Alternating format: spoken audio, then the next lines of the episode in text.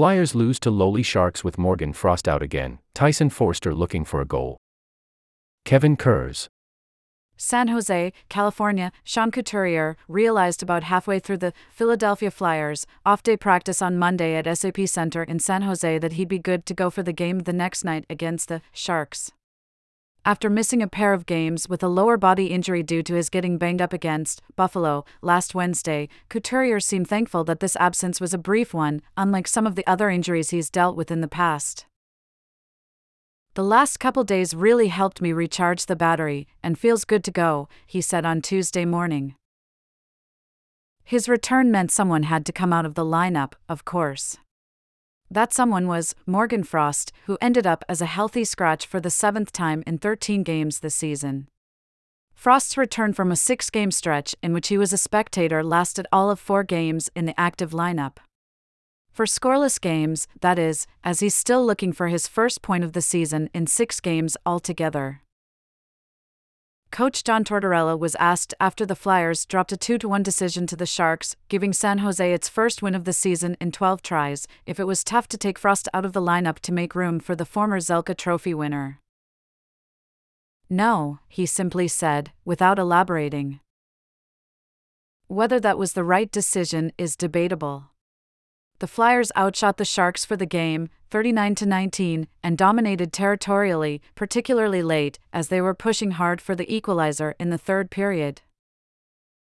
At the same time, they didn't exactly have an abundance of high quality chances against a team that had given up an incredible 20 goals combined in its last two games.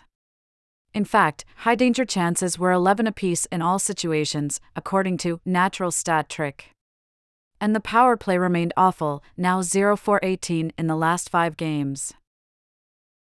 For a Flyers team that has been rightfully lauded for playing with fire and energy most nights, even if the results haven't always been there, a loss to the Sharks is a step backward, no matter how it transpired. No team wanted to be the first to lose to a club that could end up as one of the worst the league has seen in decades, and the Flyers now have that distinction and, all of a sudden, the Flyers, 571, have now lost five of their last six games, all in regulation. Was this a tougher loss to swallow, considering how awful the Sharks have looked so far? I don't know. It is what it is. It's not like they were going to go 0 to 82, Couturier said. It sucks that we couldn't get out of here with two points. Joel Farabee, the Flyers' lone goal scorer, said, I think that whole third period they were kind of just holding on. We just couldn't get that bounce. Felt like we had our chances. Their goalie, Mackenzie Blackwood, played well, so credit to him, but it felt like we were looking for that one bounce and just couldn't get it. One of those players still waiting for a bounce is Tyson Foerster. The rookie and 2020 first round draft pick is still stuck on zero goals through 13 games, despite more chances to bury one on Tuesday night. Foerster ripped a shot on net from the top of the circle on a Flyers power play midway through the first period that was gloved and frozen by Blackwood. Less than two minutes later, he had another good look from the high slot, his best of the night, but Blackwood got that one with his pad. About nine minutes into the third period, with the Flyers down 2 to 1, Foerster found himself in front of the net for yet another opportunity that was denied by the Sharks goalie. He was credited with four shots for the game and now has 25 for the season in 12 games. Foerster's frustration has been painted across his face at various times recently. Against the LA Kings on Saturday in the Flyers' 5 0 loss at Wells Fargo Center, for example, the young winger couldn't quite squeeze a pass to the front of the net from Scott Laughton through Cam Talbot in the closing seconds of the first period. Had he, it might have changed the game, as the Flyers were down just 2 0 at the time. Laughton threw it over to me and I kind of tried to jam it through his five hole, and somehow it didn't go in the net, Foerster said. He called the look on his face afterward just disbelief. At the same time, Foerster's remaining in the lineup over a guy like Frost, who could potentially play the wing, is a vote of confidence from the coaching staff.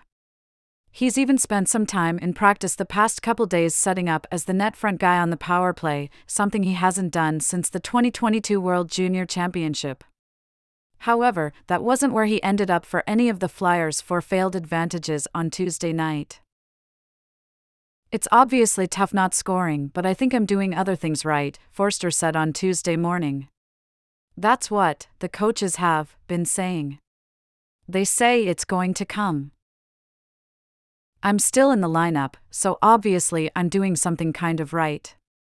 Just hopefully I can get one, and hopefully they all start coming. Tortorella, too, is hopeful that once Foerster gets one, it will free him up a little bit mentally. Hopefully, something will bounce off him. You get something to bounce off of you, and you feel good, he said.